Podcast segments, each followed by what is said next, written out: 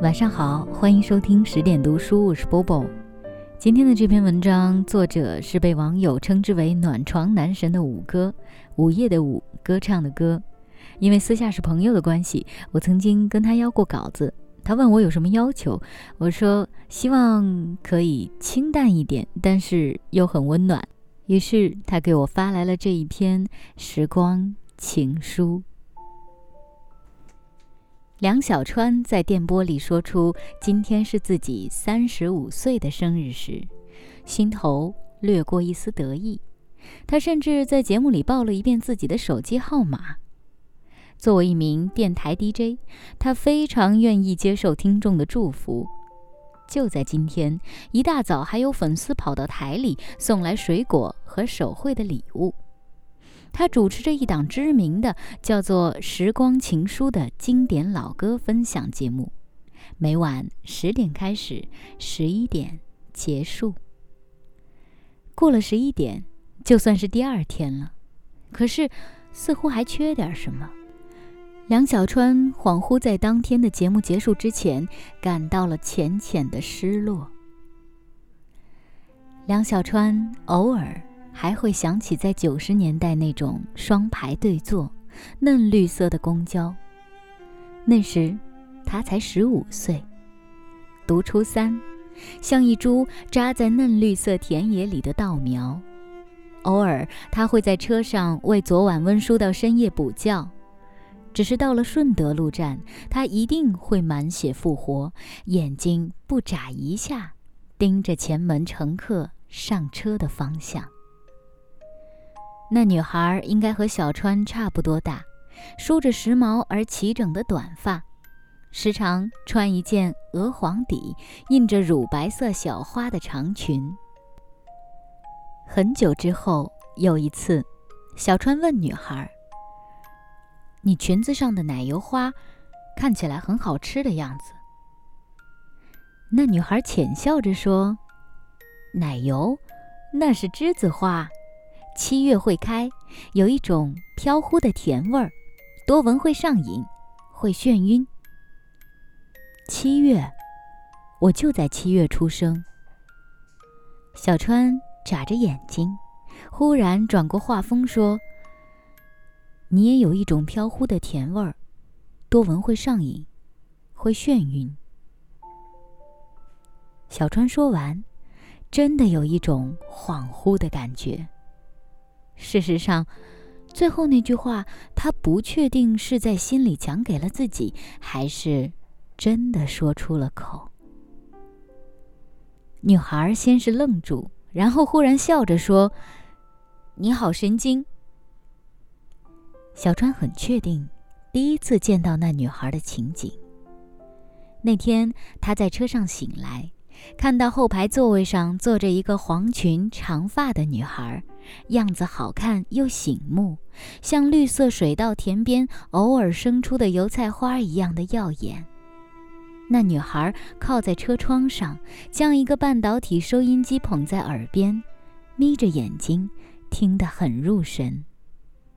小川第一次在公交车上发扬了雷锋精神，把座位让给一个比自己高半头的高年级男同学。挤过几排座位之后，他装作无意地站到了女孩面前。那时候还少有 Walkman，想要随身听音乐也只能捧着收音机。女孩把音量调得很小，小川还是听到电波里的音乐以及滋滋作响的杂音。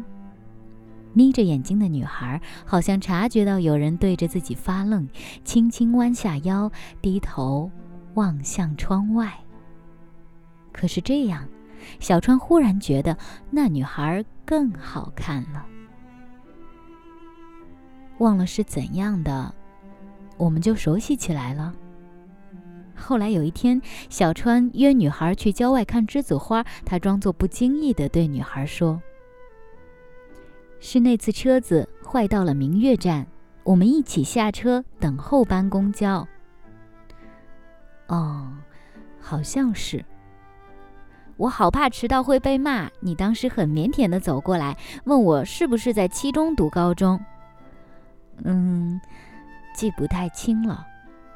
你说你也在七中附近读书，不介意的话，可以拼车走。真是不记得了呢。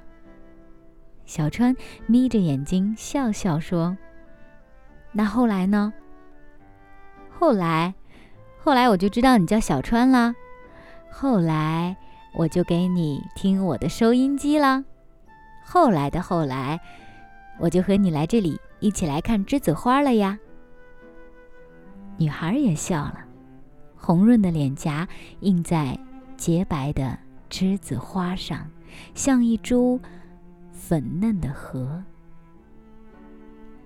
小川当然不会忘记那天的情景，他哪里是在七中附近念书，他是在七中后还要五站地的华文附中念书。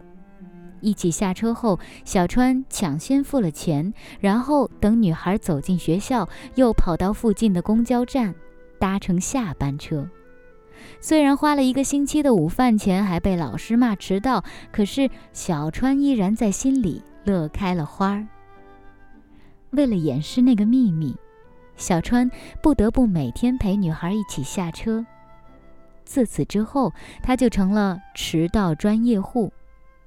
可福利是他在公交车上有了音乐听，有时他先上车会帮女孩占座，有时车上人多没办法占座，他就干脆陪她站上几站地，一起下车后再独自跑回公交车站赶车，是他在心里为女孩保有的一个甜蜜的秘密。其实这个收音机是爷爷留下的，音质不是太好。女孩说着，把收音机贴在了小川的耳朵下。嗯，还好啦。小川眯着眼睛想，姐姐的物理课本上好像有自制半导体收音机的教程，哪天我一定要装一个送送她。半导体里的音乐特别的好听。以至于很多年过去了，小川都还怀念着那些夹杂着车子的颠簸声、乘客的咳嗽声以及售票员吆喝声里的经典老歌。以至于多年之后，他虽然事业有成，却还情深意笃地兼职做着一份电台 DJ 的工作。十一点快到了。时光情书节目结束的时间也要到了，梁小川悠悠的想，不知道自己后来送给那女孩的收音机，她真的有用过吗？又或者这么多年，她还会像从前一样迷恋着电台情歌吗？本来一起拉过钩，说等初中毕业后报考一个高中的。可那女孩要跟随她父母一起搬离外地。小川的小拇指甚至还能感应到那女孩小指的柔滑，可说过的话，已经随风远去了。小川按着姐姐物理书上的教程，花两个通宵为女孩拼装了一个收音机。在装好电池试听之后，他神奇般的听到了没有滋啦声的电波音乐。第二天，在公交车上，女孩伸出纱布包裹着的手，接过了小川手里的收音机，扶在了自己的耳朵上，又从口袋里掏出一个牛皮纸信封，交给了小川。你的手，是采栀子花的时候被蜜蜂蛰了一下，你来闻闻，香不香？女孩轻轻地打开了牛皮纸信封。小川在前晚想过很多次，女孩接过他做的收音机时感动流泪的场面。可是那一天，在飘着淡淡甜味的车厢里，小川竟然按耐不住的眼眶红润了。他伸手去握住女孩的双手，只是轻轻的一下，又仿佛自己被遮到一样，迅速缩回来，矜持的将双手。按在自己的眼角上，擦了又擦。此后很多年，小川都会在栀子花盛开的季节想起那个女孩。那时没有网络，电话也还不普及，虽然女孩在牛皮纸信封上写过自己的新住址，可是小川后来寄过去的信还是化成了一种触不可及的忧伤。感谢您收听今晚的时光情书，我是小川。梁小川终于要结束自己在生日这天的节目，这时候一条短信飞了进来，手机在桌上发出嗡嗡的震颤声。嘿，梁小川向导播挥手致意，他似乎还有话说。嗯，刚生日收到一个祝福，没有写名字，不在我的通讯录里，但是看电话号码的城市就能猜得到是谁。你们有没有这样一个人，哪怕分开很久了，你都依旧还记得起他当年的样子，而就在你看到他的第一眼。就再也忘不掉了。梁小川像在喃喃自语，用纯澈而甜润的声音念出：“七月有你，花开荼蘼。”那声音很轻，宛如随风飘散的淡淡栀子花香一般。嗨，我是小川。你还在吗？你还好吗？这个故事到这儿就结束了。我在这也可以告诉大家，这个故事当中的原型，现在我们还找得到，甚至还能听到他的节目。只不过他现在不再是当年的那个梁小川，而是叫小川叔。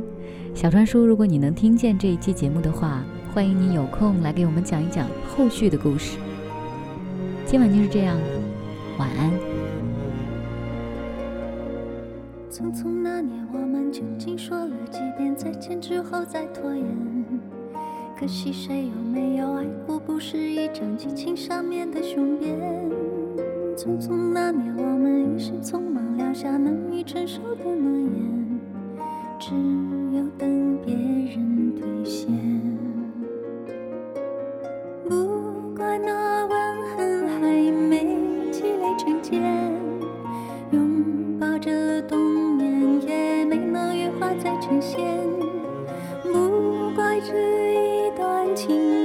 仿佛在排练，是岁月宽容恩赐，放回的时间。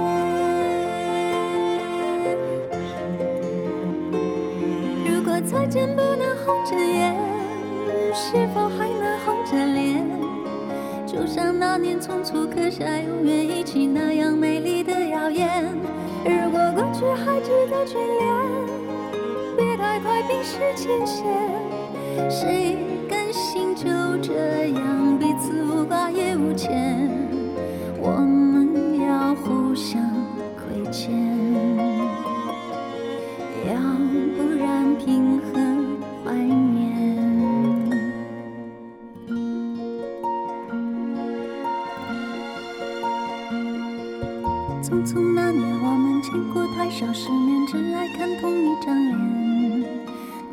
莫名其妙，那么讨人欢喜，闹起来又太讨厌。相爱那年，活该匆匆，因为我们不懂顽固的诺言，只是分手的前言。不怪那天太冷，泪滴水成冰。